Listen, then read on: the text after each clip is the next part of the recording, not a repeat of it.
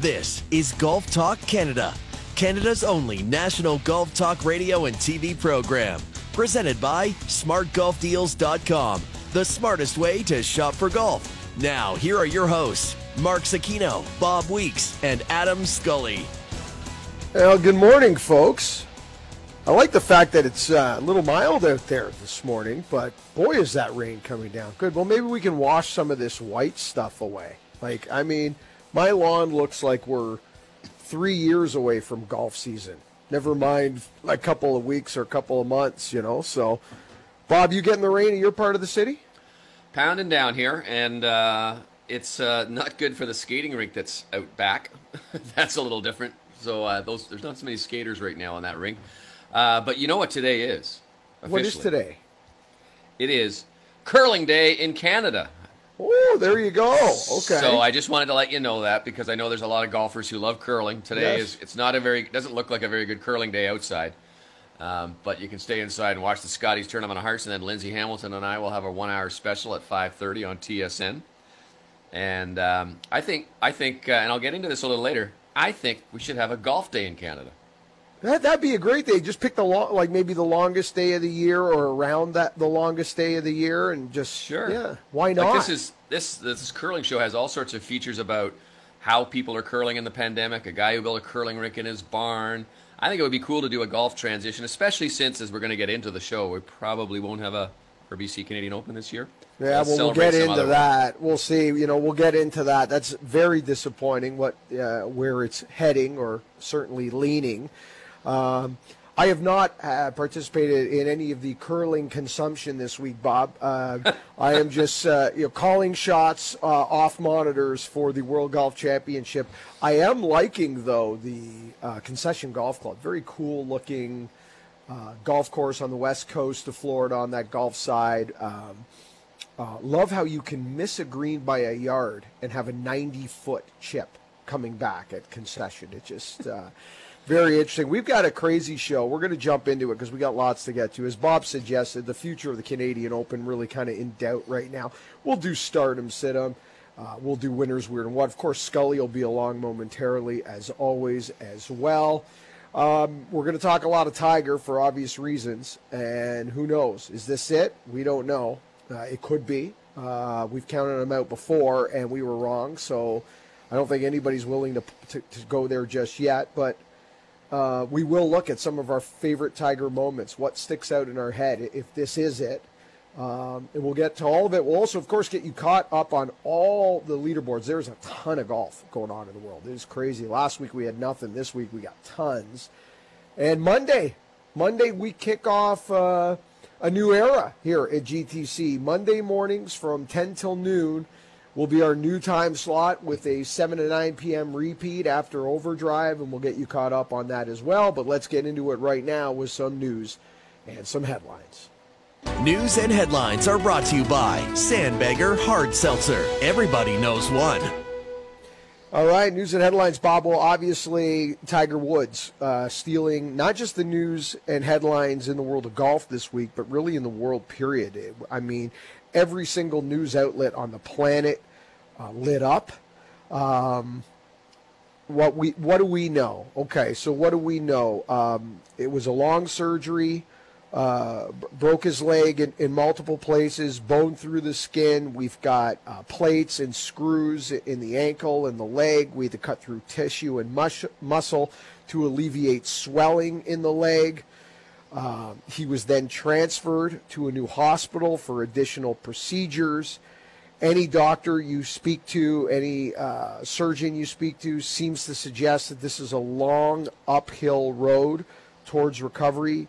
Um, you hear time uh, lines like a year to two years being thrown around. What did you feel? What did you What did you think when you first saw uh, saw the news? And, and where's your head at this long term right now? Uh, you know, I'll first off say that uh, there was some news overnight last night where he had some more procedures done uh, yesterday, and that's not surprising. Um, the doctors that I talked to, I talked to several doctors um, about this, and they said there's going to be more surgeries. There's going to be a lot more surgeries going on. and that their theory was these latest procedures are were either to keep cleaning the wound because that's the biggest danger. Once a bone breaks through the skin, uh, the chance of infection is really high. So they got to keep that thing clean, and you don't want it infected because that could get into all sorts of terrible things. But so that's why they're having probably some of these uh, sub surgeries. But the biggest thing for me when I first saw it was, wow, like how did somebody survive that that accident or that crash? You know, um, you think you thank goodness that he's alive. Uh, and uh, that his kids don't have to lose their dad, as Rory McIlroy said. And I think um, I think it was sort of a, a weird uh, weird sense of, of what's going to happen to this guy. And, and uh, I don't mean from a golf sense. I just mean like, where is he? What's going on? How is his leg? How bad is it? So many questions that you know you really don't have a right to ask at this point and this time. Uh, but they will come out at some point, I guess. And uh, for now, it's just sort of happy that, that he's he's still still with us. I uh, I agree. Happy he's still with us. Um, I don't think we're going to know a lot for about a year. I really don't. I, I think uh, at the end of this year, beginning of next year, maybe we get some answers to some questions. But I, I, I think the process of recovery is going to be uh, very long. So I don't think we're going to know much. And Tiger keeps things close to his vest, generally speaking, anyway. I'm starting to feel like he might not play golf again. I don't know where you are on that, but from what I understand and what I've read from this, uh, you know, to come back, he, will be 46, possibly 47 uh, when he's kind of through the other side of this. Uh, golf is, in my opinion, very unlikely or highly doubtful at the moment. Um, where are you, Bob, on there has been some writers, and you know what American writers are like. They can with the exception of British tabloids, I guess they would be next in line for looking, you know, dripping venom from the fangs.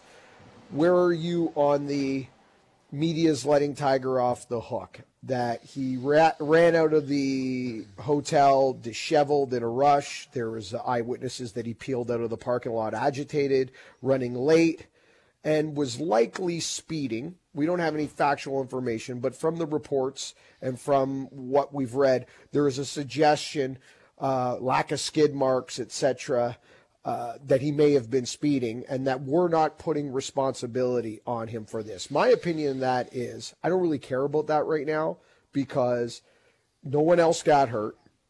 Uh, and thank God he's alive. Maybe if somebody else got hurt, maybe if there's somebody else in a vehicle, I might be in the vehicle, I might be going in that direction a little bit more, or who knows, feel like that a little bit more. But the fact that nobody else was hurt and he walks away, and, and again, to your point, his his children still have their father. I, I don't know. I, I, I have a I have a hard time going that direction. Uh, I think you hit the nail on your head and the head in that that bit there when you just said that you know we don't really know all the facts, and that's I think that you know obviously we can speculate all we want, good, bad, indifferent, ugly, whatever it is, but until we know what happened, I think it's wrong to sort of make suggestions. And I've listen, I'm sure like you, I've been on enough radio shows this week where people have gone from one end to the other in, in what they're suggesting may have happened. But uh, at this point, you know, let's just let's just leave that part of alone. The police are going to issue a um, summary probably within a week or so, and then we'll know a little bit more. We'll know what happened, and uh, then Tiger can can respond to that if he feels uh, need to. Well, we will pick this up in a few segments when uh, Adam comes in. We will talk about some of our favorite Tiger moments. Uh, as you know, if this is it, what is the impression in our mind? What are those moments in our mind that uh, will be the, the, the lasting moments for Tiger? And we will pick it up with Adam.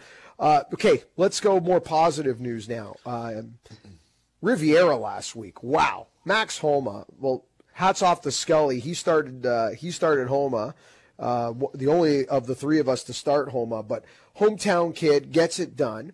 Uh, I'm watching Riviera. I'm working Riviera last week for PGA Tour Radio, and I'm I'm thinking a few things. Not just a great hometown win for Max Homa, who's now won on two very different and very hard golf courses, but I'm also feeling for Tony Finau. But I'm also thinking, Bob, this is a different type of loss for Tony Finau. This is a Tony Finau that made a bunch of clutch putts down the stretch. This is not a guy missing five footers that counted or six footers that counted. So for me, this is a different kind of loss, almost like a cup half full loss for Tony Finau. And the final thing I'm thinking of and I'll scream this till I'm blue in the face until somebody listens, and maybe Michael Whan will listen now that he's at the USGA. Enough with the distance debate. If we want to hold the fort and put some limitations in place, like we did with spring like a face and uh, uh spring like uh, face and COR in the golf club and stuff like that, that's fine. But to peel things back, look at Riviera. There's no reason. I mean, if you pick good golf courses and set them up properly, there is no distance problem in the game of golf. There becomes a distance problem when you give them easy golf courses where you can hit it anywhere and turn it into a putting contest. That's not on manufacturers, that's on bad setups. Yeah, it's uh it was it was kind of a neat playoff to watch. I mean, they both had their chances to get that. And I think you know, we look at Tony Finau and say, oh boy, he, you know, lost another one. Man, 64 on Sunday at Riviera is a really good score. So he'll get it. And, and I think the best thing about that that stands out for me for Tony Finau was his reaction afterwards. The guy is so nice and so friendly and happy all the time. And I'm sure he was burning up inside, but boy, he, in the press conference after, you know, he'd just say, well, I'll give it next time. I came really close. And, just a just a great guy to uh, to, to follow and and to you got to cheer for the guy. And for Max Homa, it's fairly similar as well. So it's kind of cool uh, to see them. I don't know. I can't really see that Tony Finau won, but he won off the course, I think, and uh, and Max Homa wins on it. So uh, a nice finish. Uh, very nice finish, and we're hoping for a big rock and roll finish this week on the Champions Tour at the Cologuard Classic. Bob, look who is sitting on top of this leaderboard at seven under par. There he is, Mike Weir, and uh, very nice for him. I mean, he's been working hard for the last couple years to get his game in shape for this. And my favorite, my favorite part was I read the transcript from his uh, post-round interview, and uh, the first question he was asked was, "What was the key to your round today?" Here's Mike's answer: "I think the key to my round was just I played really well." So there, there you go. That's just what you want as a reporter. There's the secret. I've been wondering about it for many years of how I should get myself, you know, maybe win a club championship, and now I really know what it's all about. I just have to play really well. And, See, uh, that's gone it, right over my head as well, Bob. I didn't realize yeah. it was that simple. It's a stacked field as well. We should mention yeah. at uh, at the Cologuard Classic, including Phil Mickelson, who's trying to become the first player in Champions Tour history to win three in a row. Before we go to break, Bob, did you see the quote last week by Phil? It was someone asked him something along the lines of, you know, at your age, how do you manage to get yourself around the golf course the way you do at your age? And I think the question was more leaning towards him playing still at the on the big tour. And Phil's response was, "Well, it's actually quite easy. They number the holes from one to 18. Very good. That's Phil. That is That's just Phil. brilliant. I, I love it. All right, on the other side, Bob and I, we're gonna leap into the World Golf Championships Workday Championship from the Concession Golf Club in Bradenton, Florida. Brooks Koepka, already a winner this year on tour, won a few weeks back at the Waste Management Phoenix Open. He sits on top of this leaderboard. We'll dive into what is a very deep leaderboard with lots of storylines on the other side. This is Golf Talk Canada. This segment of GTC was brought to you by SmartGolfDeals.com, the smartest way to shop for golf. This is Golf Talk Canada, presented by SmartGolfDeals.com. This segment of GTC is brought to you by TaylorMade. Experience the drives every golfer wants to hit and no golfer wants to follow. With the all new Sim 2 driver, only from TaylorMade. Visit TaylorMadeGolf.ca to learn more. Welcome back to GTC. Lots to get to still on today's show, but let's jump into the World Golf Championship, Workday Championship from the Concession Club. Bob, a few little wins. I, I love the golf course this week. Uh, Workday to the rescue again, because this is really the Mexico Championship that was moved from Mexico City Chapultepec Golf Club, which it will go back to post pandemic uh, from everything we currently understand. Uh, but instead of letting the championship just go, they moved it to uh, Bradenton, and uh, and then in the eleventh hour, not only did they move it to Bradenton, but they were able to add Workday again. And this isn't the first day Workday has done this. Second time they've come in very late, and uh, at the end of the day, we've got ourselves a great WGC in Florida. And don't forget, this event used to be at Doral anyway as the Cadillac uh, Championship, WGC. So it's not the first time this event has been in Florida. I wonder if Workday uh, Workday has any uh, plans like the second week of June where there might be an opening for a tournament. I don't know. Let's see. Uh, you know, I I uh, love the golf course. I thought it was going to play even harder than it is. Um, when I saw some of the stuff written about it and how the par fives are super hard and some of those greens are they're pretty undulating out there. So the guys have done pretty good to shoot, some low low scores out there. And I think just having said that, the interesting part is how many high scores there are as well.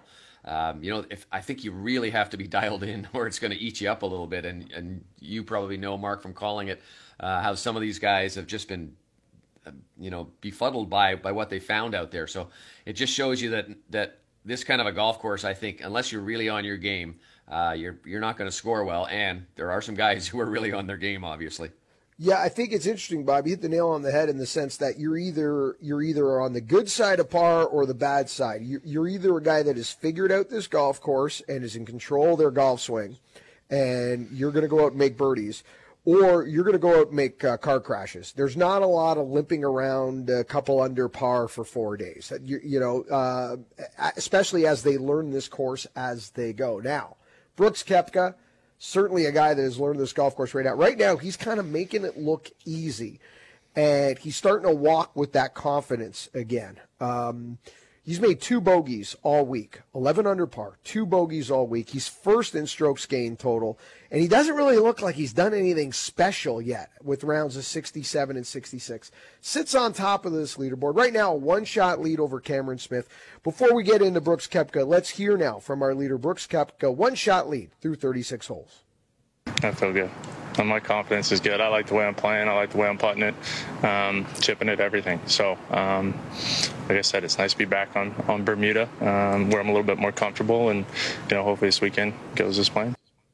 You can tell how comfortable he is too, Bob. He's he's the kind of guy that when he gets it going, he hits seven foot putts that has three feet of speed left in them. You know, you know that kind of attitude. And is there a player more dangerous when they feel the way he's feeling? I don't think there's a player who, who becomes more confident when he's playing as well as he is. Like he just feels that he's not going to miss a shot. And uh, I mean, there's always a good sign. You know when he's not breaking his clubs that he's playing pretty well. So I think I think uh, I I agree. I think, but I, I think he is perhaps the most confident golfer in the game when his game is on. Now, Bob, refresh my memory because there was a three-way tie uh, for second place at 10 under par. Cameron Smith, Billy Ho Ho, and Collin Morikawa. Um, did you not go with Cameron Smith this week on TSN Edge, or was that Scully who went with? I think it was Scully. Scully. Oh, oh no. okay. So yeah. we're going to get into that a little later then too, because Yeah. this could go back to back for Skulls because he went home last week, and now maybe this week we're going to get uh, we're going to get know- him in the field as well. Okay. You know what it is? It is actually. I just figured it out. Well, actually, Scully just figured it out and told me. We both picked him. So oh, we're you both, both right. got him. Okay. So, all so basically, basically, what Scully is saying, Mark, is that you're the only dumb one here. You're I pretty much, yeah. didn't pick him. Pretty much. And you know, I almost went with Morikawa this week. Came very close going with Morikawa, and I didn't because of last week's form. But I do think this is a second shot golf course, and I like. You know, I, I'm. I think you got to be a great iron player to play well here, and I, and I bailed on him last minute. Uh, before we get to that, Cameron Smith, your guy's boy, played great last week, rocking. Uh, Rocking that, that mullet, he looks like a poison roadie with, with a really bad mustache, but he's playing great. Let's hear from Cameron Smith. I mean, I'm not really sure. I'm playing good golf at the moment. I feel comfortable around here. Um, you know, knowing the shots, I think uh, that this course demands was definitely a uh, was good in preparation at the start of the week. So um, yeah, I'm looking forward to the weekend.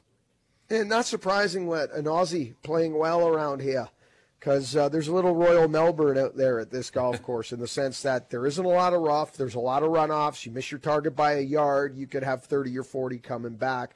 Uh, Bob, what do you like about Cameron Smith's game? I kind of like, it. I, I, for me, he's got a nice all-around game, but it's it's more the attitude I like. I like the way he walks, the way he carries himself. Already a winner on the PGA Tour. He doesn't seem like he's not going to be scared that this is a WGC event. No, I, to me it looks like he's just showing up Saturday morning at his golf course at home and uh, and playing 18. Like he and he always seems to be that way. Never gets too high. Even the Masters last year, I don't know what's going on inside, um, but that seems to be what I find from him. And I, I like the comment he made in there about preparation because I think the guys who are probably playing well here really prepped, whether they did it themselves in conjunction with their caddies or had caddies prep. Um, you know, Brooks Koepka made a, a, a, comment about that as well earlier in the week where he was asked, you know, what do you do when you come to a new golf course? Is it tough? He says, well, not really. He says, you know, the caddy gives you the yardage, you have a club, and you go. So I think almost not getting yourself too deep into the preparation can also uh, help. And I, and I think that's the kind of guy that Cameron Smith is with his demeanor. Keep it simple, and sometimes that works, especially when you don't have uh, the knowledge walking into a golf course. All right, Billy Horschel, also part of this lead. Let's hear from Billy Horschel. I think yesterday was, uh, I felt easier. I hit it a little bit better. The day was a little bit of struggle with the swing, but I did a really good job of managing um, my misses. And that's where I say, you know, thinking man's course, you got to know uh, if you're going to miss it, if you're going to play for a miss, not that we play for misses, you just got to be on the right side of the hole. And I, I, did a fairly good job of that today. And so I just need to go work on just tightening up the swing a little bit, get that feel I've had for the last few days, and uh, excited for this weekend. It's it's nice to be back in Florida, and it's nice to to have a chance going into the weekend. Koepka, Koepka on top at 11. Smith, Horschel, Morikawa one off the pace in second. Tony Finau right there again with another chance to win at 9 under par along Webb Simpson and Matthew Fitzpatrick, who had a good week last week at Riviera. Patrick Reed at eight under par along with Kevin Kisner. Don't forget, Patrick Reed has won this event twice. He's the defending champion last year at Chapultepec, Mexico. And back in 2014, he won this event at Doral. So he's won this tournament twice on two different golf courses. Amazing stat on Tiger Woods. He's won this golf tournament seven times on six different venues. Think about that. Seven times won this championship on six different golf courses. Bob, sometimes part of the story is who's not playing well. Justin Thomas with a bit of a recovery this week at five under par. Rory McIlroy has not looked great, but has found his way to five under par as well. Bryson DeChambeau, 77 on Thursday, 13 shots better yesterday. What's the most you've ever improved in in one day from one day to the next? I think 13 shots at least off the top of my head in recent memory, is the biggest improvement I've seen on the PGA Tour from one day to the next. I know that uh, I have probably. Uh, it's easier when you shoot like 99. it's easier to make up 13 shots the next day, like I do. But no, uh, you know it, that's every once in a while those things come up. The, the worst one is when you go the other way, when you go, you know, 64, 77. So uh, listen, I I think Bryson DeChambeau is going to be that kind of guy once in a while in his career, just because of where he hits it, because he doesn't have to be off by much to and and you get on the wrong kind of a golf course where he could shoot a big number, and we've seen him shoot some maybe not 77s, but we've seen him shoot numbers that we just never thought we'd see coming, like last year at the Masters, right? So I, I, but I think the, I think you'll probably see more of the 64s and the 77s. But he's got those in the bag, whereas a lot of other guys I just don't think do, just because of the way they play. And he's going to, by the sounds of it, abandon the concept of 48 inch driver. Uh, the ball speeds are so high, and you're just a degree off with a 48 inch club at 204 miles an hour. And that miss can go from being right rough to being off the planet. The misses are so extreme. So it looks like he's going to abandon that. So, again, to my point off the top of today's show, uh, there is no distance problem. Every every risk comes with a reward, and every reward has a risk. And there's a 48 inch driver conversation there. Before we go to break, Bob and I both love Jon Rahm this week, and he is struggling. He's at even par, well off the pace, and I got to keep an eye on Jon Rahm moving forward. Man, when you've been playing with twist face technology for the last several years on tour in a five piece golf ball that's the straightest golf ball ever invented, and you go to a golf ball that spins more and you drop twist face, uh, I think you're going to have some trouble off the tee. We saw it again yesterday. It might take a while for Jon Rahm to settle into this new bag. Okay, on the other side, Scully going to join Bob and I. Tiger Woods. You know, I don't want to make it a funeral, but if this is it, and we've seen his last competitive round of golf, what you know, what are those memories? What are those moments for you that are those iconic images that will stay in your mind? And with Tiger, man, is it hard to pick because you have a library deeper than any other possible athlete, maybe in the last 50 years, to choose from. What are our picks next? This is Golf Talk Canada. This is Golf Talk Canada, presented by SmartGolfDeals.com. This segment of GTC is brought to you by WeatherTech Canada. Canada's leader in automotive accessories. Welcome back to Golf Talk Canada. Zecchino Weeks, and now welcoming in Adam Scully. Skulls, what's happening this morning? How you doing, brother? Gentlemen, great to be back. Uh, our final Saturday show, as Mark, you said that's off the top of the show, the end of an era. It's been a fun. Era, I will miss sure. Saturday to... mornings because it feels so natural. Uh, because when you've been doing it for so long, I remember, you know, our first year, eleven years ago, it was seven to nine a.m. And then in season two, we got pushed to eight to ten, and we've been sitting there ever since. But I got to tell you, with the amount of PGA Tour radio I'm I'm working, um, I think I'm. I think this is a great thing. Moving off Saturday mornings. Last Saturday, when you guys text me when I was on the air at Riviera, we were going deep in that playoff, and I was looking at the clock and going, "You've been on the air for 14 hours now." and Bob said, Bob said to me, text me, he said, I bet you wish you got paid by the word at this point, right? So, uh, okay, we got lots to get to still. Winners, weird and what? Sit them in the in the second half. Also, Bob, uh, we'll talk a little bit about where this Canadian Open looks like it might be heading. So we'll jump into that, but. Let, us get into this, Tiger. We started uh, you program it a few weeks ago uh, from our listening audience. You know, what do you want us to chat about? Is there a topic we're not covering? And obviously, this week, a uh, pretty natural one came to the forefront with the Tiger Woods news um, about if you know if this is it, if the career is over, what what would be those memories for you? But before we get to those memories, I'd like to ask you guys right off the top. Adam, we'll start with you. Do you think he'll play professional golf again? You know, I, I, I think you will. I, I'm not going to count him out. I, I, um, this is gonna, this is going to be a long road. I saw an interesting comparison to what Alex Smith went through, uh, the quarterback in the NFL, in terms mm-hmm. of surgeries and how it was a borderline miracle that he came back. I, I'm never going to count Tiger Woods out. I'd say the chances aren't great. First and foremost, thankfully he's alive. That's that's number one for me.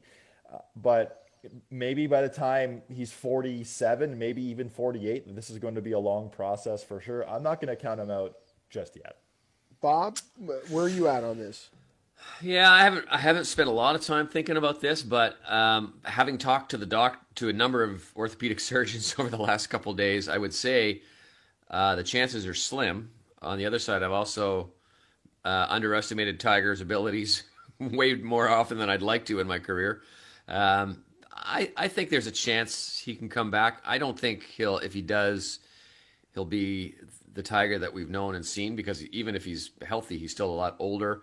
Um, I, I, look back at what Ben Hogan went through. You know, Ben Hogan was hit head on by a Greyhound bus, spent uh, three months in a hospital, and and came back and won major championships. So uh, I'll never say never when it comes to Tiger Woods. Yeah, I I kind of agree with both of you in in a sense, but I'm just going, okay, so Hogan was 35, 36 when it happened. Tiger's going to be at 10 years past that. We've also got five back surgeries, three knee surgeries, so we didn't even know what was coming out of the other side of this back surgery. Never mind before you know this went down. What I'm hoping for is I'm with Bob. If he does come back, he isn't going to be anything near what we saw, regardless. But I believe that he and the golf world deserve those ceremonial laps that we got with Tiger, that we got with Arnie and Jack. We, you know, we got those ceremonial uh, moments with Jack at the 18th at Pebble Beach, and Arnie st- stopping at the at the bridge and waving at the Open Championship. We we had those moments to say goodbye in front of 30, 40,000 people, and we haven't with Tiger. And you know, when when when Tiger comes back, if he comes back, it will be post COVID We'll have 30, 40,000 people again. And I really hope he's capable of, at the very least, giving us those ceremonial goodbye moments that uh, that has really become part of the of the golf heritage since Arnie walked away. Really, uh, and we've seen it with a lot of big names, and Arnie was kind of the first that did that. I guess that lap around the majors, for lack of a better term, and said goodbye. But uh, Bob, if if this is goodbye for Tiger, we've already seen it already if you had to pick a couple moments, the ones that you find most impressive, the images, the moments, for you, what are the ones that still, when you look back and go, I can't believe that guy did that? You know, I, I actually when when we put this topic together and sent it out earlier in the week, I actually had you know a thousand one things that I've seen and covered Tiger. Lucky to see some of those things like you know 2000 at Pebble and stuff. But I actually pulled two sort of personal moments that I thought I'd share with you, and and one came uh, a number of years ago. Tiger did a made-for-TV event where he took on Charles Barkley and Hank Haney out at uh, Ron Joyce's course out in uh, out in Nova Scotia and it was because it was made for TV. It was sort of a stop and go kind of situation. They didn't just kind of they didn't just kind of go out and play and then they, you know, and they filmed it. They sort of had to stop, reposition cameras, do a few things, and I was the on course reporter. So at one point we were at a hole that looks uh, looks out over the ocean, and out there was Ron Joyce's yacht, and by yacht I mean like this thing is massive. I think it had a crew of like 16 or something on there, and anyway, so I was standing in the fairway, and Tiger was there, and he was just sort of chatting with, shooting the breeze, and all of a sudden he looks out at that boat and he says, "Whose boat is that?" And I said, "Well, that belongs to Ron Joyce." And he says, "Is that the the donut guy?" That's how he called him. He says, "Is that the donut guy?" and I said, "I said, yeah, that's the donut guy." And he said, he just shook his head, kind of nodding it as if he was saying yes. And he goes, "That's a lot of donuts." and that kind of humanized him to me for a little bit. Uh, there was a couple of other incidents that week that were great, but the other one happened when um, you and you guys might remember this, but Tiger did an, uh, an exhibition for American Express on Toronto Island, on Center Island. They were launching the Tiger Woods credit card or the Tiger Woods American Express card. It had his image on it, and they picked Toronto for some reason as kind of the launch place for it. So they created a little um, makeshift uh, range, and they had stands on three sides and uh, again, I was kind of hosting, luckily enough, and and and it was very dramatic. We all went over in a boat and got over there and everything, and then Tiger came over in this helicopter. So we'd had a meeting beforehand, and we went through everything that was going to happen with Tiger and a couple of his his people, and. Um, he said, you know, he joked. He says, "Oh, I better guess I better remember to bring my golf clubs." Anyway, never thought of anything about that. But we get over there. All of a sudden, the helicopter comes in. It's this dramatic entrance. The helicopter comes and sits down on the range. Out walks Tiger Woods with his golf clubs. He comes walking over to me, and before he the uh, the like I've got my microphone. He puts his hand over the microphone. He says, "I forgot my golf shoes." so he had to do all this. He had to do this whole clinic in his street shoes. so anyway, just two little moments for some. You know that there were funny moments and they stand out for me. Um, that's the kind of the things that I remember about Tiger Woods was those chances I had to to kind of uh, spend some time with him. I, I know what you mean, though, Bob, in the sense of just kind of making him a little human because I remember the first time I ever got to see him with my own eyes in person, and and I'm pretty sure it was Augusta, and he was and Augusta is a fairly tame crowd. This is not a, a, a U.S. Open New York crowd. The patrons at Augusta are well behaved, and the first time I saw him in person, they were trying to get him from the uh, lawn uh, at Augusta to the putting green, and then obviously the putting green to the first tee as he was getting ready to start his Masters. And it was like they were trying to get Elvis through a crowd or the yeah. Beatles through a crowd. It was like nothing I've ever seen in golf before. And, and he's bigger than than than almost anything else. And it, and to have those moments where he's humanized and he just seems like a regular guy are, are awesome because he never is a regular guy. It, it's unbelievable. And uh, Adam, for you, uh, following his career, kind of, I'm sure growing up watching this, going, man, this guy is just maybe the biggest athlete in the world. What sticks out for you? Yeah, for me, so I tried to split it up in a, in two different eras. So sort of pre spinal fusion and post. So for me, there were so many moments pre. Obviously, you know, you, you think back to Torrey Pines, you think to the Open Championship six weeks after his father passed away.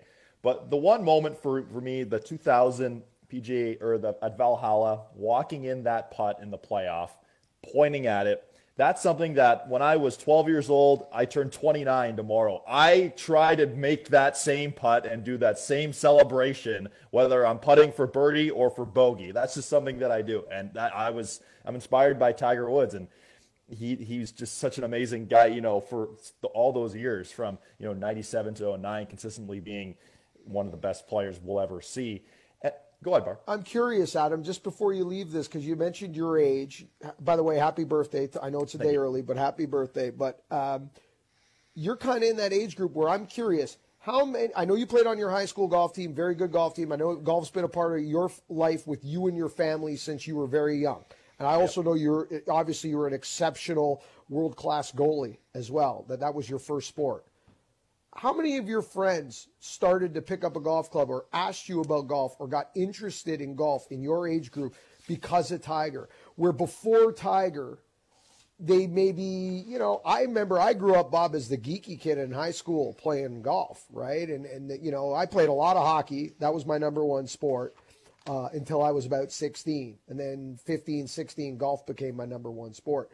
But, um, but I was the geek that played golf. And I'm curious, Adam, how many of those, uh, just off the top of your head, were there, are there a few buddies that all of a sudden went, I, I want a red golf shirt and going to want to go try that?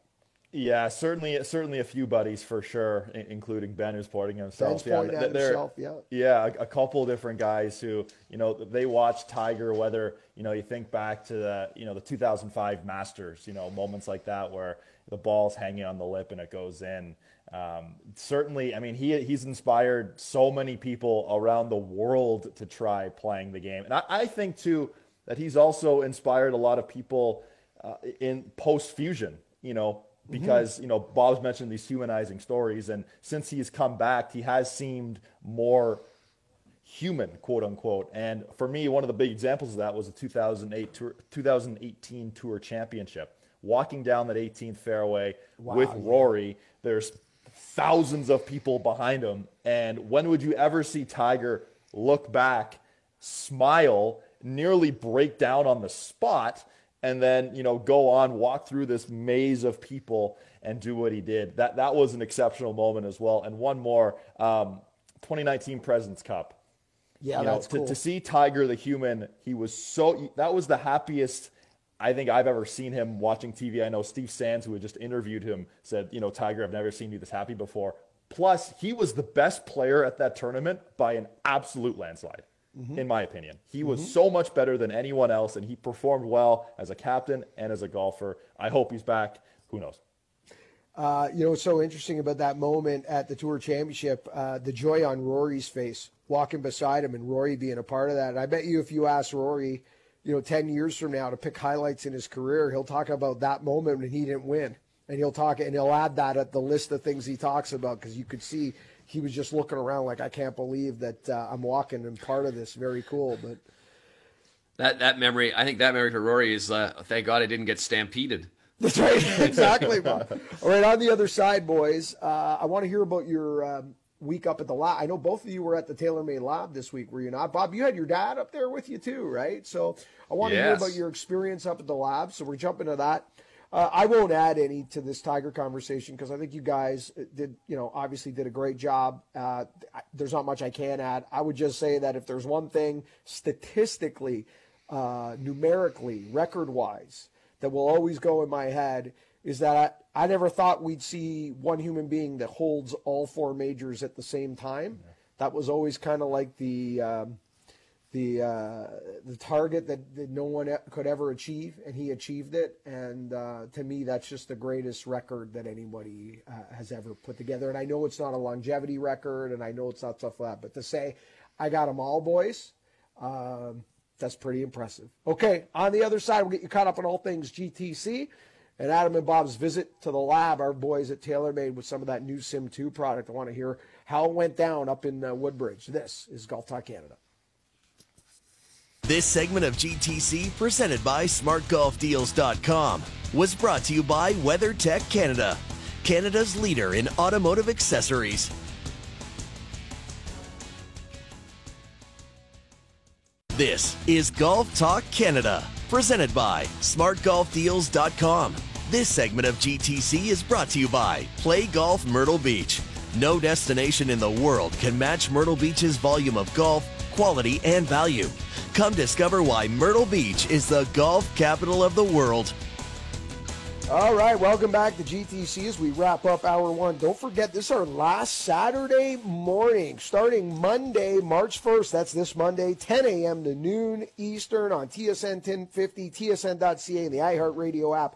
Live, you can listen to Golf Talk Canada, 10 a.m. to 12 following. Uh, First up and leading into Leafs Lunch, and then a repeat 7 p.m. after overdrive, 7 p.m. to 9 p.m. Eastern every Monday. And Golf Talk Canada television is back Wednesday, March 10th, with a one hour preview of the Players' Championship, golf's fifth major, greatest stadium, greatest field.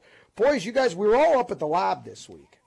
Um, I went up, uh, got new fairway woods, uh, new hybrid, and am awaiting my new driver and uh, was really uh, blown away with the, I guess the, the the the remodel of the bays and stuff. The lab looks fantastic. The product is awesome. I really love the fairway woods. Um, I I like the smaller head. You know, there's about I think it's 30 cc's smaller off the top of my head from Sim One to Sim Two in the fairway metal, and uh, I put it down, and for me, it looks like it gives me confidence. I, I just see that smaller head, and the face is a little open because I dialed down the loft and open up the face. It looks like I can hit that 13 degree right off the right off the mat and get her up. So I love it. But tell me a little bit about your days, Bob. You had your dad with you. Tell me about that. I did. We took my dad up. He's uh, 88, as uh, you may recall, and uh, so he hasn't had new clubs in probably a dozen years. His in his bag is actually the very first edition Rescue Club, the original hybrid. So he still plays with that. He hits it. He hits it great. He's actually said he's going to keep that in the bag. But uh, just to give you an idea, now you know he's 88. So they're not really worried about ball speed or anything like that. But with the new, he got the Sim 2 Max oversized drivers or uh, uh, irons. His seven iron was going 20 yards further than the, the iron he's got in his bag right now, the seven iron. 20 yards. So, um, you know, it was a big process for someone you're older. You know, you hit, you, you forget how many balls you hit in that process, right? You right. get a lot of balls, like more than you'd hit in a normal round. So, but uh, he's very excited to get the uh, get the clubs and, and give them a little whirl. He says uh, he said he's not sure, but this might be the last set of clubs he buys. He's not sure yet. He'll see. One hundred percent. You, never know, know, Maybe a centennial yeah. celebration, Bob. He might get uh, a new set at a centennial. Yeah. What's in your bag this year, Bob? So I went back and forth uh, between the Sim Two irons and the uh, the Max irons and the uh, and the P seven nineties. And at the end of the day, I wanted the 790s because I love the look, I love the clean mm-hmm. look. But uh, but Jared convinced me that I'd probably be a little better off with the other ones because just I could hit both, I could play both, but he said my misses will be better with the with those. And then I just the only thing, uh, the, the, only big change I made, I got a driver three wood, five wood. I wanted to go five wood, seven wood, but they don't make the seven wood and left handed. I heard that. So, yeah. uh, but but I did fix up my wedges. Uh, instead of sixty and fifty six, I went fifty eight and fifty four. And the reason was to kind of close up some gaps that I had in my bag. And that that I found that I guess just because I played so much last year for the first time in a while. I found I was really missing some some clubs in in that gapping. So I think anyone who's going out for new clubs, whatever you, you're getting, take a look at that gap, that distancing, because it's uh, it's very important when you're getting your lineup. You see how much better Bob would have felt about his wedge game if he just didn't uh, play as much golf. He wouldn't even have known that there was problems in his wedge game. yeah, exactly. Adam, where, where, tell us about your experience and what what kind of ball speed are we talking now? Like, did what, what do they put you in? Did they go out front on Highway 27, take down a telephone pole, and, and, and put a Sim 2 head at the top? Like, what have they done? Yeah, I was telling Jared I do a couple do a couple push ups and some active stretching before actually hitting balls, so I wasn't in a wheelchair the next day. No, I, I was super excited. I actually got fit for some new uh, P7 MBs back in October and hadn't actually hit them yet, so they were sitting in my room looking very pretty. So I got to hit those for the first time, which was exceptional. And then I got fit for the new Sim 2 9 degree driver. So that's the lowest I've gone. The ball speed was up, the spin was lower. It was a better flight. We, we touched 330 four or five times, which, which was nice.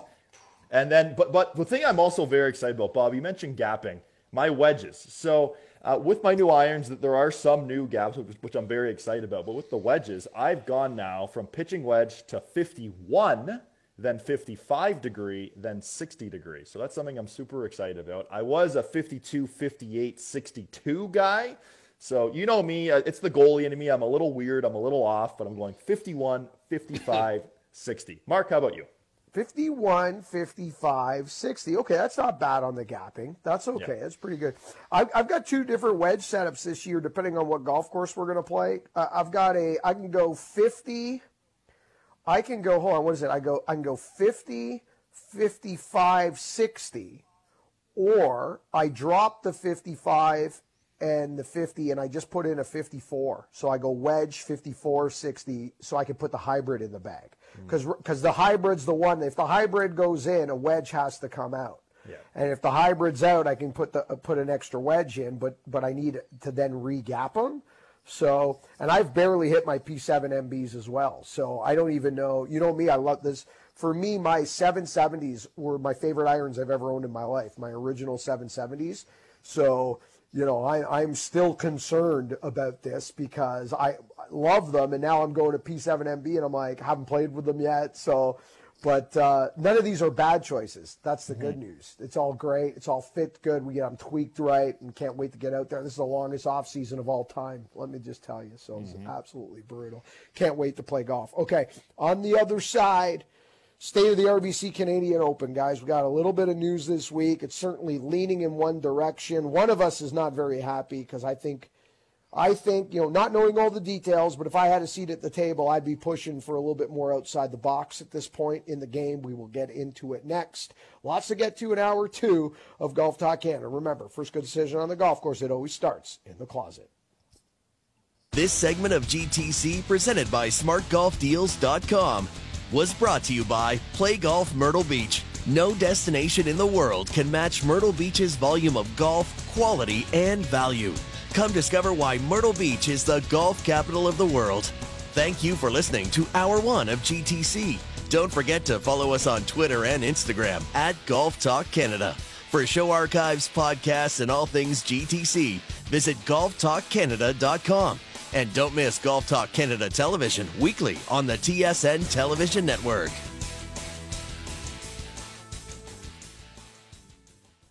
This is Hour 2 of Golf Talk Canada, presented by SmartGolfDeals.com, the smartest way to shop for golf.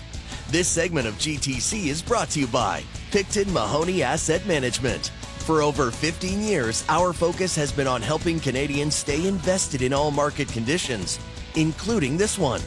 Now, here are your hosts, Mark Zecchino, Bob Weeks, and Adam Scully. And welcome now we're to Golf Talk Canada. Lots to get to. Winners, weird, and what? Stardom, Situm for the WGC. Get you caught up on leaderboards around the world of golf where Weirzy has a chance to win on the Champions Tour. And we will uh, preview what's coming up on Monday, our first Monday edition of Golf Talk Canada. But uh, I guess some RBC Canadian Open news this week, or lack of news. Uh, kind of at the moment, it's more a reaction uh, based on what we think we know. Where the city of Toronto has decided that they will extend the ban on outdoor permits for concerts, uh, marathons, sporting events, yada, yada, yada, large gatherings due to COVID, through to July 1. Uh, saw that the Canadian National Exhibition is putting a plan together to, to move forward at the end of August, thinking that they might be able to move forward due to vaccination ex- escalation by then, which would be wonderful news to get some things back in life that we have missed. But as all of you know, the Canadian Open's date is in June, which means it is directly affected by this announcement. Uh, Bob, uh, word on the street is at the moment that in all likelihood our RBC Canadian Open has been canceled uh, for the second year in a row. We can't make that official. Uh, we don't know that officially. Uh, it's where a lot of us and a lot of the media are leaning. Uh, we asked Lawrence if he was able to join us this Monday on our Golf Talk Canada Monday edition, and uh, he's not in a position yet to to give us any further information than what we have. So he declined and, and said he will come on when he has uh, an announcement or or can talk about it in more detail. So lots up in the air right now. Uh, where are you on this? Uh, do you know any more? Um, and uh, and I'll ask you guys this. A year ago, I said why not have the Canadian Open outside of Canada? People thought I lost my mind. This was March. I tweeted it out. They thought I was insane. Uh, we have a we have a Mexico Championship, guys, being played this week in Bradenton, Florida. FYI, a Mexico Championship being played under a different name, but it's the same tournament, the same li- lineage. It will stay in the record books as a win in that column of that tournament, like Cadillac at Doral, same tournament. We have the Raptors team playing in Tampa. We have a Blue Jay team about to start in Dunedin that was playing in Buffalo. Why are we not, if, if we are pulling the plug, and I don't know, again, I'm not a seat at the table, so I don't know what the financial ramifications. Maybe they've looked at this, but I mean, I don't, optically speaking, I don't think Canada would have a problem with this championship being played elsewhere for one year. I brought up this title, RBC Championship, a golf, the RBC Championship presented by Golf Canada. Doesn't have to be called the Canadian Open. RBC Championship presented by Golf Canada fill in the blank where you're going to have it. Bob, Bob, what do you know? Where are you at on this? Wow. Okay, a lot to unpack there. So uh, I did a lot of digging and talking to people, uh, both here in Canada and in the U.S. about this, and um, a couple things that people should be aware of is the the the ruling that the city came down with doesn't have a huge effect on whether or not you could hold the Canadian Open. It's uh, first of all, sporting events were actually exempted in that. If you read the fine print, which a lot of people I know didn't, but um, and the second part is that the RBC Canadian Open is a private event on private property. As long as you don't have any fans there, you can you can go ahead and do that. Um, but you'd need the city help for things like closing part of Islington Avenue, and logistically, you'd need the city's help. But you you could get around that that new uh, that order that they put in place. So that's that's one part. Um, the second part is, you know, basically the reason it's being canceled is because they just cannot find a way to get uh, what they estimate between four and 500 people across the border that would be needed players, caddies, uh, you know, television technicians, uh, officials to get them across the border uh, without having them quarantine. Even though, as we know, these guys get tested probably more than any human beings on, on Earth, uh, aside from frontline workers and they are um, but they just they can't exempt it and if you're going to exempt a whole bunch of people in some way you're optically it's going to look bad. It's going to look really bad. We were talking in the break about you know people going down to florida and living in florida and that's fine. But but coming back you know those people we don't really care about we don't hear about not that we don't care about them but we don't hear about that. But you're going to hear about a about 150 rich uh, golfers getting an exemption to come across. That's one number one. So perception Eh, and optics are bad. I think you know I I liked the idea of holding a Canadian Open or some kind of a, an event in the states, maybe with RBC sponsoring it. Uh, but I don't think you can have the Canadian Open there. I know RBC is not interested in doing that, um, in holding an event there, and I don't know what Golf Canada's position is on that. But it's it's going to be a non-starter again, more for optics than logistics. Um, and so I just think that there's a lot of a lot of people who are just saying, you know, optically it's going to be bad if the Canadian Open and it, will be seen as the Canadian Open. You can call it whatever you want. You can call it the you know like you said the uh, you know the RBC Open at playing sponsored by Golf Canada. It's going to be seen that way, and they're going to take it on the chop. So this is a terrible feeling and a terrible sense of disappointment to, to miss this tournament again for the second year in a row. Um, but I actually do think it's it's the right move, believe it or not. After looking at all the factors, the fact that the fact that our that the, the golf tournament would take place at a golf course it's about a mile and a half from where the premier lives probably wouldn't go that well either with Doug Ford. So we'll see. so there you go. There's my my explanation. I understand the uh, the optics of exempting rich athletes out of quarantine to come play. Completely understand the optics on that. Uh, I also understand the fiscal issues with trying to throw a Canadian Open without a gate and without corporate hospitality and without the financial support of the community of Toronto. I get that. Adam, what I don't get is is the belief that the optics would be bad to have a replacement event somewhere else where you're allowed to have spectators, where you're allowed to play golf, where you don't have to quarantine, when we have seen this for a year.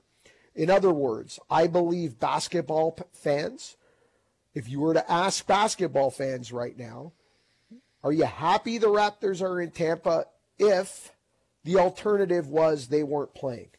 Obviously, everyone wants the Raptors in Toronto, but that wasn't an option. So that option was taken off the table, and the option became for basketball fans would you like the Raptors to play this season? This is how they play. And if not, they don't play. They sit, they're gone. Same with the Jays. The only reason the Leafs are playing in Toronto, as we all know, is it's a Canadian division. It's the only professional sports league, major sports league that, that can do that with all the teams in Canada. So my, my question to you, Adam, is I don't buy into the optics conversation about the Canadian Open, calling it something else, whatever it is. Just keeping a spot on the calendar, having some type of celebration of golf, recognizing this is a global pandemic and this is a one off, so that we don't put a line through the other year. I, I, believe sports fans in Canada have already accepted this. In my opinion, basketball fans are thrilled that the Raptors are in Tampa versus not playing.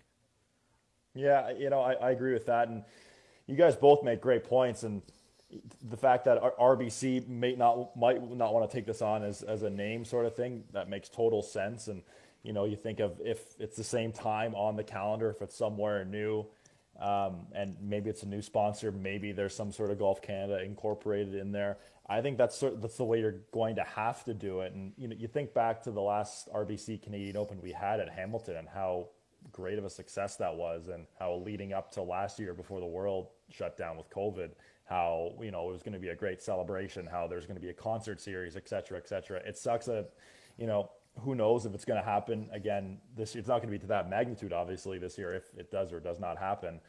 But it, it's it's a tough. I don't know. It's it's tough. I, I, you wish you could just bring everyone in in a bubble. You know, you charter everyone in, charter everyone out. Obviously, that would cost a. You could do everything you're saying, just you couldn't get around the optics. Yeah, but exactly. but but logistically, you could do you can do this no problem with knowing what we know now, as long as you threw enough money at it but that doesn't put people on the ground. That doesn't put 30,000 spectators there buying tickets and buying corporate hospitality either.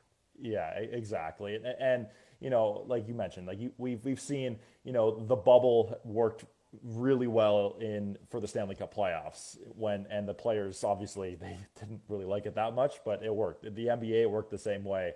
We're seeing f- very few COVID cases in the NHL's North Division because they're not crossing the border. But you know, teams south the division, south uh, in the United States, there are several more COVID cases. So I don't know. It's it, it's a tough it's a tough thing to to think about and, and look look at. Hopefully that we can come to some sort of conclusion and maybe 2022 will be back to normal and we can have a cool concert series and and uh, who was it at the players last year? Was that the Chainsmokers when there were eight thousand? That was two. I thought around? Chainsmokers was two years ago, but I, I could know. be wrong. Last year's Chainsmokers was, was Chainsmokers was last year. It was okay. Chainsmokers was last year. Oh, it, it was it was Florida Georgia line at at Hamilton. At Hamilton, yeah, right? that well. Oh, Hamilton. People. Sorry, I thought you were talking yeah. about players. Yeah. No, yeah. And it was supposed so, to be. Remember, it was supposed to be uh, Keith Urban and the Chainsmokers. I think right And Uh, I think so. In Toronto at uh, yeah. Richview Collegiate.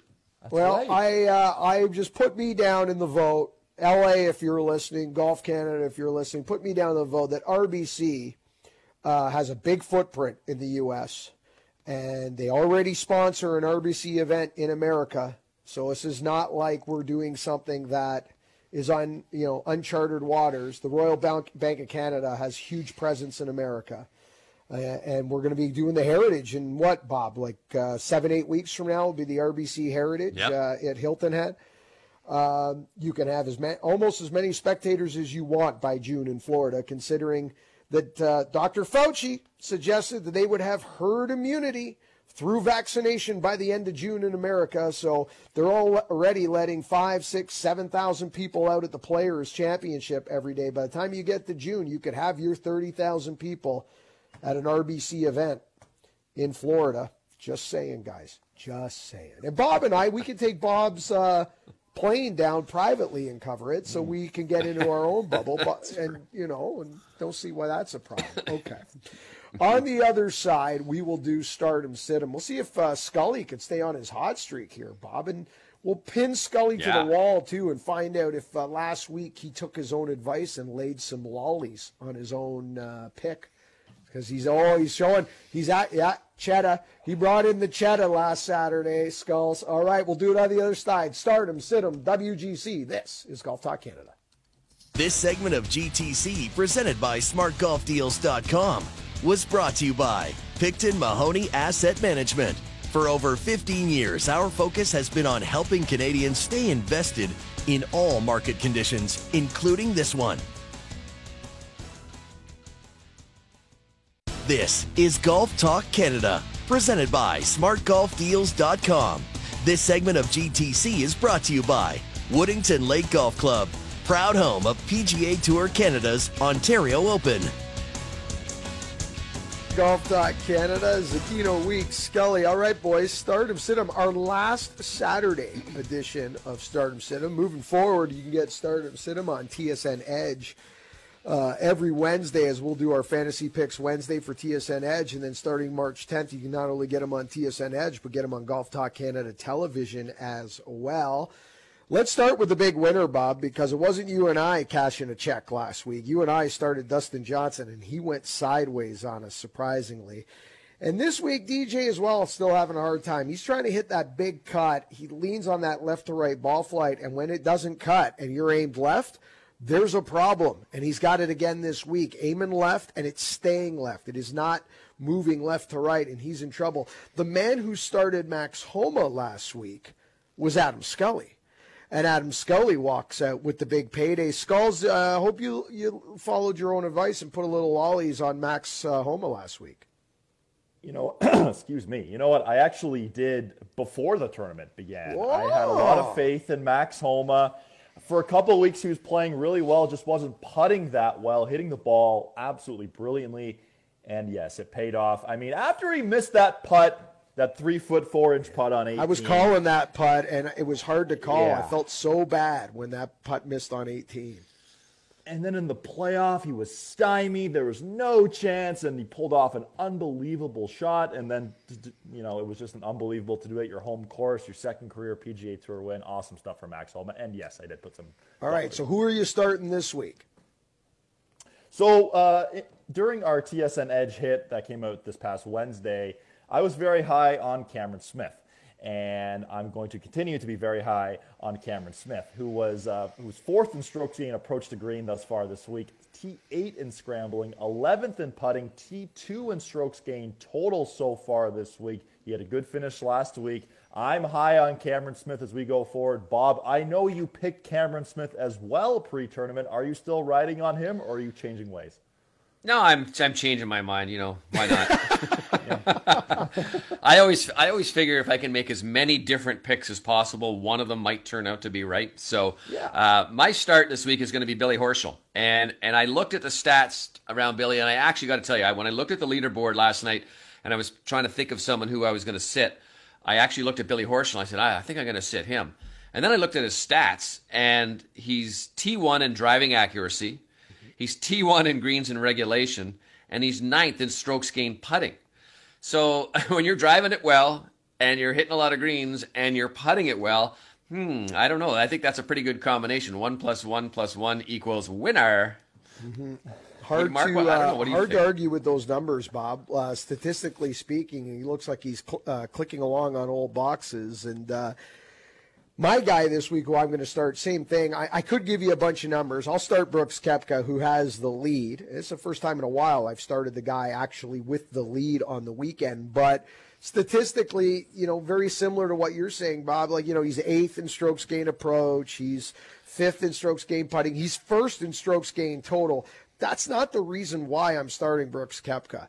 I'm starting Brooks Koepka more because of what just the demeanor is. It looks easy right now. It literally looks easy. He's only got two bogeys the entire week. Uh, he's talking about Augusta already uh, in his pre and post game. Uh, so it's it's an attitudinal thing with Koepka, and if he's going to start to get back in this lane, that's usually not good news for the rest of the PGA Tour. So uh, I will start Brooks Koepka, and this week I will sit Webb Simpson. And I had a hard time picking somebody uh, to sit. Um, he had a horrible putting day uh, yesterday, Webb Simpson. I was actually torn between sitting Matthew Fitzpatrick and Webb Simpson. I-, I wasn't too sure. They're both tied for fifth right now, and they're both nine under and playing decent golf. But there were some t- statistics that leaped out for Fitzpatrick and Simpson that both bothered me.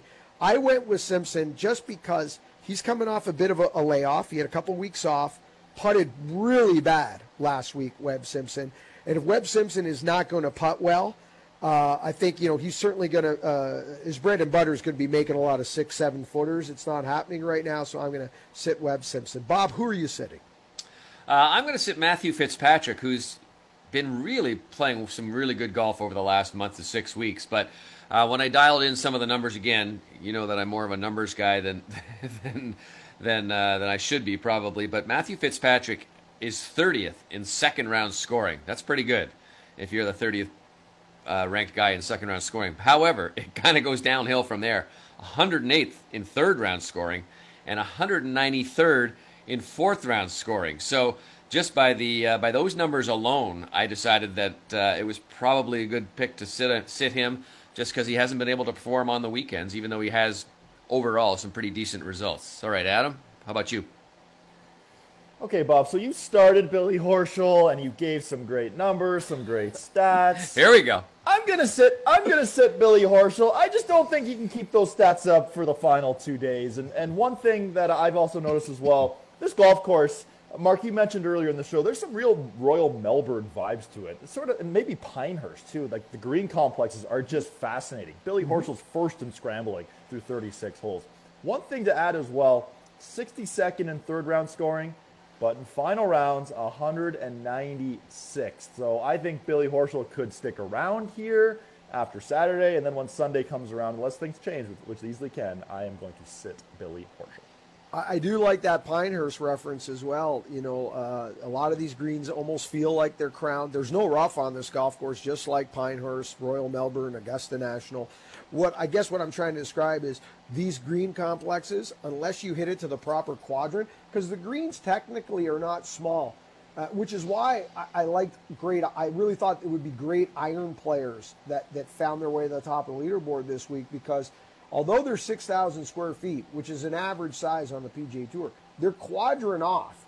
So they're really like two or three greens within one complex. And if you're not hitting it to that proper shelf, like a Pinehurst, like an Augusta, the green complex will actually repel the, the golf ball as opposed to feed it. And you can, this golf course is a real chameleon, very similar to Augusta in the sense that hole locations can can can really decide if a day is going to be a moving day, like yesterday, where we saw two 64s because of hole locations, and Thursday, where there was not there was no 64 on this golf course Thursday because they never put the hole locations in those collection areas that you can find. And Bob, does that not sound like Augusta when you yeah, and I talk about? I was just thinking the exact same thing as you're talking about different quadrants, man. You can hit a lot of greens at Augusta and have some pretty awful putts.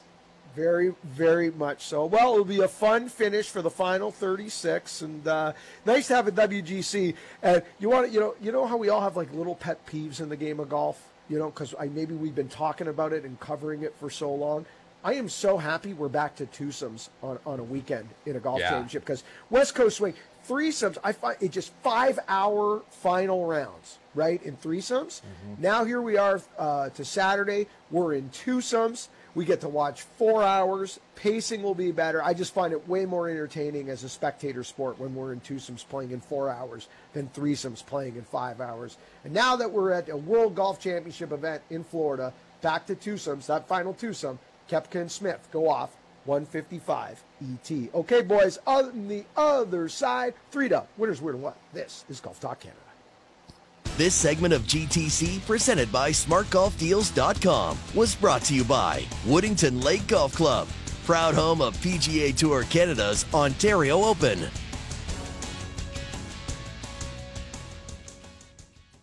This is Golf Talk Canada, presented by SmartGolfDeals.com. This segment of GTC is brought to you by the Muskoka Bay Club and Resort. Live, stay, and play. Oh, dude, would I love to get up and play the Muskoka Bay Club at some point early in the spring. I just, one of my favorite tracks, always in great shape. Feels like a lifetime away, but when you look at the calendar, it's actually not that far. We're only a couple of months away from being able to peg it up and play some golf. Okay, boys, three dub. Winners, weird, and what this week? T is mine. I'll answer the question. You want answers? I think I'm entitled. You want answers? I want the truth! Can't handle the truth! Easy winner for me this week, guys. Annika Sorenstam. Last time she played a competitive event on the LPGA Tour was 13 years ago in 2008. LPGA is in her backyard this week at Lake Nona Golf Club in Orlando, Florida. A tournament, a golf course I know very well because of my good friend Robert Arms, who's a member. Played it many times. Love the property. Love the club. She makes the cut. 13 years after a competitive event, she makes the cut. Unbelievable. Well done, Annika Sorenstam. Good to see her on the weekend. Okay, my weird this week, boys. I don't know if you saw the finish yesterday of Viktor Hovland and talking about talking about how this golf course can, you know, you go one direction really quick either way. Hovland makes a quad on the last, a four, an eight on the par four. Scully, he played tennis. He actually only hit one bad shot on him, which is his second shot from the fairway bunker got into the into the real rough stuff beyond the green. But after that, it was just a chain reaction of bad luck. But you gotta love Hovland. Never anything but a smile, Skulls. You know what? It, it, was it was fun to it was fun to watch. I mean, as a viewer, but for him, not so much. I, I was doing the highlight pack for SportsCenter, and I had a bunch of different storylines planned. And then I watched this, and then I showed every one of those shots. But the one he got an awful break, his third shot when he knifed it over the green and he was in the back of the lip, and he tried mm-hmm. to knife it back across, went all the way across the other side of the green. And at that point, he should have went directly sideways or backwards. But an eight, he's only seven shots back though. That's it. I tell you, he played great. I was calling him all week, uh, all day for PGA Tour Radio, and I simply said, back here at the 18th green, Viktor Hovland continuing to play tennis. Okay, my what this week? What's with the rules officials? Okay, you know, it, this is like the NFL. Drives me nuts when uh, you know Patrick Mahomes receivers in the Super Bowl, all they did was drop balls, right? That's all they did. You get paid to do one thing as a wide receiver in the NFL: catch footballs. Well, you get paid to do only one thing in the world of golf as a rules official, and that is understand and apply the rules. Well, Annika Sorenstam made the cut this week at the LPGA event at Lake Nona, but she did it with a bad ruling on Thursday. On Thursday, she hit her golf ball against a gate, an out of bounds fence. Can't take relief from an out of bounds fence, but she was against the door and she asked the rules official, Can I open the gate? Can I open the door to make a swing at this to advance it? He says no.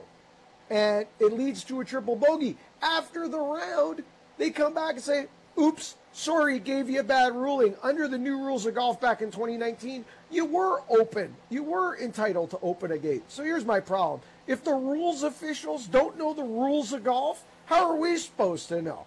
Unbelievable. All right, that is it for me. Bob, the tee is yours. So, so what do I do? Just aim for the pond? No, you're not supposed to hit it into the water. But you hit it into the water. I know I hit it into the water. Well, why do they even have water if you're not supposed to hit it there? Because it's fun! We're having fun!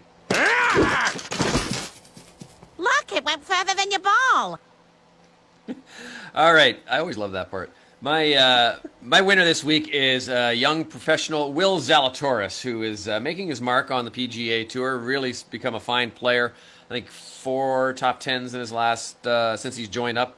Anyway, there has been a remarkable uh, flurry of people saying he looks a lot like Owen Wilson, the actor Owen Wilson, and I never really thought about it to be perfectly honest with you until he was standing in front of the camera at a press conference, and uh, these press conferences now are virtual, so it's basically a guy's head filling up the screen like we're all used to in these uh, virtual uh, situations these days. And someone said, Has anyone ever asked you or told you that you look like Owen Wilson?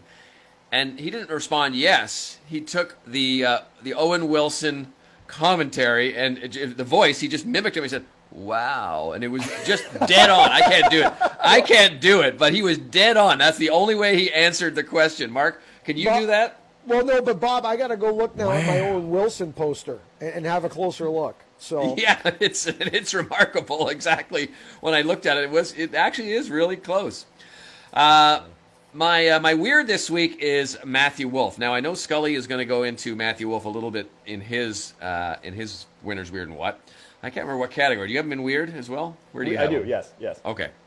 Well, my weird is that we all know what happened to Matthew Wolff. He's your golfer. You know that he shot 100 on Thursday and then WD'd from the tournament. And it was like the most horrific round you've ever seen in terms of he had a, yeah, I think he went bogey, double bogey, par, quad bogey or something in one stretch. But anyway, it was horrific.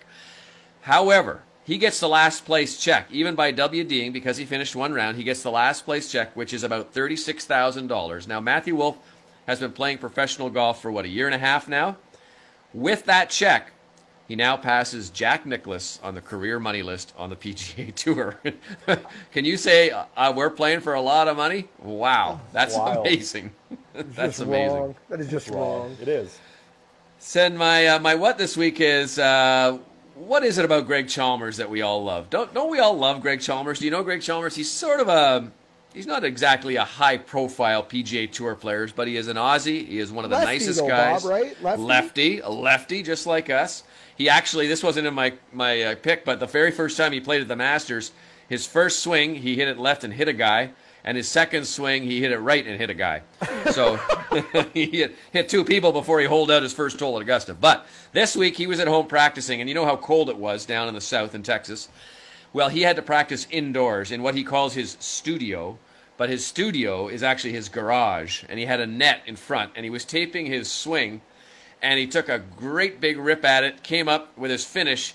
He hammered the motor that opens and closes the uh, remote control driver or the, dri- the garage door and destroyed it. And he sent out the picture of it, which I thought was great. And there was only one word on his uh, on his uh, Twitter post: hashtag idiot. That was all he said. so, so you got to check out your swing range before you do these kind of things. It's like James Duthie has one in his basement, and he realized when he put the net in, the only thing he can swing is a wedge, apparently. So anyway, Adam, the tee is yours. Yeah, well, I, I had the coffee. I got to activate the calves, and I got to step on one here. Come on, baby. That's what I'm going to do today. Hit bombs and attack the pin. Boy, oh boy, I'm excited to hit some bombs this year. I'll tell you that, boys. Anyway, my three dub this week. My winner. Uh, so the European Tour, they've posted some great videos. I've spoken at length about them. You know, whether you have the junior reporter or the anger management course they did the other uh, about a month or so ago. But they published a video that came out earlier this week. It was Rory McIlroy and Justin Thomas both trying to get a hole in one. So they both had 50 shots. It's 148 yards and a couple different things. So they, they had wedges and nine irons going back and forth. Justin Thomas said he lost count of how many hole in ones he had. I mean, what? Like, how is that, how is that possible? He lost count of how many he had. Anyway, so they went back and forth. JT threatened to throw a club once, didn't. Eventually, he gave a good little boomerang on one. Uh, McIlroy and JT both came very close a number of times. But first of all, uh, Mark, how many hole in ones do you have? I have um, two two real ones and a COVID ace. oh, right. Oh yeah, that's right. I've got my COVID ace where if, if we didn't have a lid on the cup, I would have had my third last year. Bob, you? Uh, I've got so many I can't remember. To be perfectly honest with you, no, I've got uh, I've got three real ones like Mark, and I have one uh, I have one uh, hole in three. Hit it in the water. Hit it in the that, water. Bob. Reteed, made a par. Yeah. Really? exceptional. Oh Yeah. my God, I didn't know that. At Weston? No, at a place in uh, Upper Canada golf course up uh, Okay, near yeah. Cornwall. That's that's amazing. I, I have two, but I mean to, to lose count. I, this was an awesome video. I would go check out. It's all over Twitter. You, you see both. You know they're both having a blast. JT's asking his dad for swing advice because he could. He was airmailing the green at times too. It's it's just a great video. Uh, my weird's picking up on Bob's point. So Matthew Wolff, let's call his first round an adventure. His front nine, which was the back nine, would be a pretty good poker hand, maybe. Uh, his front nine, during his first seven holes, he had a three, a four, a five, a six, a seven, and an eight. And he's a professional golfer. Two bogeys, two doubles, and a quad in the first seven holes. The, the thing that was even crazier, he went birdie birdie on eight and nine, or 17 and 18, what he was playing, to shoot 44. Like I've done that before, but I mean Matthew Wolff is having just a strange time. Apparently he's got some issues with blisters on his hands or something. And then it got even weirder. Uh, on his second nine, he was taking a practice stroke uh, on I- I the was green, and calling he hit the ball. Yeah, but that didn't count, obviously, because there was no intent. Mark, this was just a strange day. Oh, it's bizarre. But if I took 44 whacks, I'd have blisters too. So Oh, yes. And my what this week? Yes. So last week on You Program, we were talking about, you know, the greatest golf movies of all time mm-hmm. and, you know, Caddyshack, Tin Cup, Happy Gilmore, etc., cetera, et cetera. Well, Adam Sandler and Chris, Christopher McDonald, or Shooter McGavin, were doing an interview, and they were asked by Dan Patrick all about Happy Gilmore 2, if that was ever in the works. and they were both they both said no, but they'd be so into the idea. And what I'm saying is, boys, don't even think about it. Happy Gilmore is a classic. We've seen some others. You know, Anchorman 2 was just abysmal. Goon 2 sucked. Caddyshack 2 is yeah. Happy Dumb and Gilmore Dumber 2 2 might be the worst movie Yeah. ever made. Yeah, but like they're talking about the senior tour, Happy Gilmore. No, please, boys, just put the brakes on that. Happy Gilmore is a classic. We'll leave it at that. I'm with you, Adam. I'm with you on that one. And uh, see Caddyshack too, a perfect example, like you mentioned. And uh, I got one huge problem uh, today after hearing all of our three dubs. Is like, you get a check for withdrawing. I'm sorry, UWD from a WGC. You shouldn't get a check, and you certainly shouldn't pass Jack Nicklaus. That is just Sign me up. All right, boys. On the other side, we'll get you caught up on leaderboards in the world of golf and get you caught up on all things Golf Talk Canada. This is GTC. This segment of GTC, presented by SmartGolfDeals.com, was brought to you by the Muskoka Bay Club and Resort. Live, stay, and play.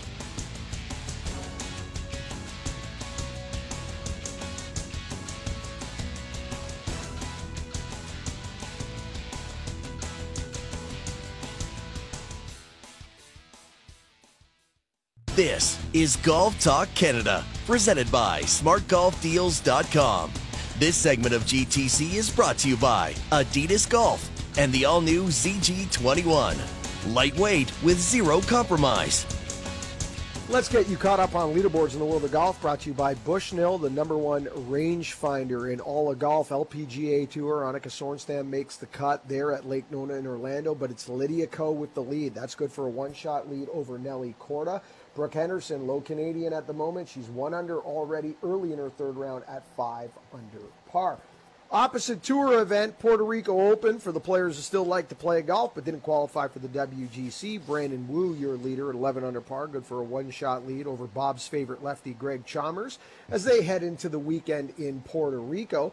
Cologuard Classic. Well, we'll be maybe spending a little bit more attention this weekend than normal on the Champions Tour, and it's got nothing to do with Phil Mickelson going for an historic three in a row. It's got to do with Mike Weir. Weirzy, 66 to open up his championship. That's good for a one-shot lead over Scott Verplank at six under par. Mickelson will start the day four back, looking to go low on the Champions Tour. And Brooks Koepka, he is in that final group with Cameron Smith. 155 ET. The lead twosome goes off. 11 under par for Koepka, 10 under par for Smith. Horschel, Morikawa also at 10. Finau right back in the mix. Don't forget Patrick Reed at 8 under par. And Adam, TSN and CTV have the coverage this afternoon, do we not? Yeah, 2:30 on TSN4. You can catch 2:30 Eastern on TSN4. You can catch third round coverage of the WGC at the Concession. It should be fun to watch. And if you don't like the boring TV call or it sounds a little bit like cricket to you, you can always tune into PGA Tour Radio and watch the images. We have a lot of people that do that because you can understand the announcers and we tend to get a little excited. Okay, Bob, uh, this is our last Saturday morning. Yeah. Um, now, for me, 11 years, I think you've got me by a few. Well, I did it on a different station for 19 years, and I think I think this is year five, maybe four or five. Maybe, yeah, maybe six. I think Okay. closer to six, yeah. Anyway, it uh, it'll be weird to have Saturday mornings free. I mean, it's been great doing uh, talking golf Saturday mornings, and it's going to feel like kind of weird not to wake up, but it's also going to feel great to be able to enter some of the competitions at my golf course, which I've Yeah. never been able to enter. So uh, there are some benefits, but I'm looking forward to Monday. I think Monday's going to be a great time slot. We're going to have lots of recap uh, from the tournaments that wa- that uh, that happened over the weekend. Perhaps some winners on, some new guests. So it's going to be a lot of fun to work on Mondays. I'm with you, Bob. From a content and editorial position, I think it's a big win. Uh, I'm with you too. I haven't played Saturday uh, golf at my club in forever and a day. Uh, I'm not a great sleeper, so I'll be up. It's not like I won't be sleeping in, but I do get, in a way, we get our Friday nights back because even though I can't sleep, at all. I still try to behave myself on Friday night, and I say to Mrs. Golf Talk Canada, uh, "It's Friday night. Can we move that dinner to Saturday night? Just you know, just in case I have one too many Brunello, and I'm feeling a little foggy, so I don't have to worry about that anymore. Uh, I can let the red wine rip, Adam." There you go. There you go. Let the red red wine red wine rip. That's a tough one. Uh, you rip, sounds like you were ripping the red wine last night. so I, I I've been doing this with you guys Saturday morning since I believe October of 2017. So it, it'll be a, a bit of an adjustment as well. But uh, you know, Bob, like you said, looking forward to playing in the Saturday morning group uh, at Bayview, or whether the you know we go out and play at some point and, and hit some bombs out there and some low hot runners. But uh, it's it's been a lot of fun doing the show on Saturday mornings, like you guys said. Moving to Mondays is going to be uh, a great a great slot for us. Yeah. One thing sad we do have to say is that we are we're going to miss our guy Ben. He's been Yeah. uh, he's been our operator for all these years, and now he's we're going to leave him all by himself. I don't know how he's going to survive in there, but Ben, ben, are you gonna Oh, God be okay on a. Saturday morning without us? I'll certainly try my best. I'll certainly try my best. if there's any if there's any positive note to it, it's I'll be out of here earlier in the afternoon, so that's something. But Hey, at the same time, I would like to no be there live with you guys radio. Mondays. With no live radio before uh, 10 a.m., can't you just pre- press play and go back to sleep? That's isn't that how it works? that's what he does for Oh, this man. show anyway, doesn't he? That'd be I'd be playing. I'd be. You're not wrong there, Mark. Or, uh, it'd be playing a dangerous game, but actually the show that comes on after you guys is moving into your time slot, so everything's basically just getting shifted earlier, Ah, which isn't the isn't the worst thing in the world. There you go. All right.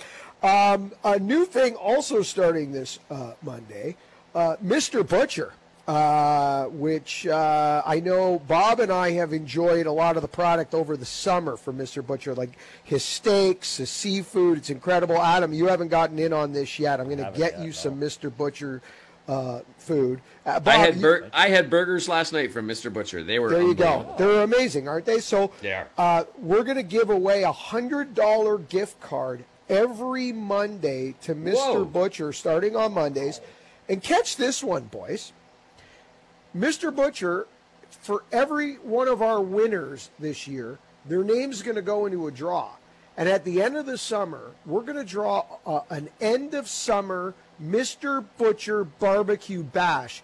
I mean, they're going to come out and do steaks, oysters, Sandbagger's going to get involved, and they're going to do a backyard bash for up to 10 people, end of summer backyard bash, assuming we're in a better spot COVID wise. We're all working off the assumption that we'll be able to do that, obviously, in August.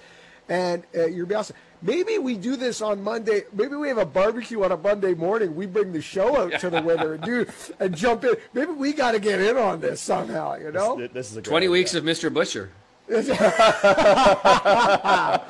Uh, it's funny you bring that up, Bob, because 20 weeks of TaylorMade, we are launching it Masters Week.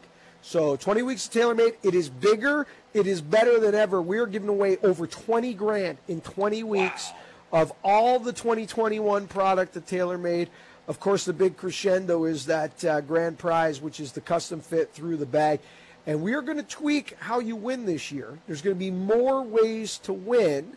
That news coming up at the end of March uh, as we circle back with our friends at TaylorMade, and we'll get that to you. So there's going to be more ways to win, and we'll keep you up to date on that. But I can't wait for that. That's coming up momentarily, and uh, and this afternoon you can watch golf. What are we looking for here in the WGC? Just a few minutes left. I know you guys. We did start them, sit them, but.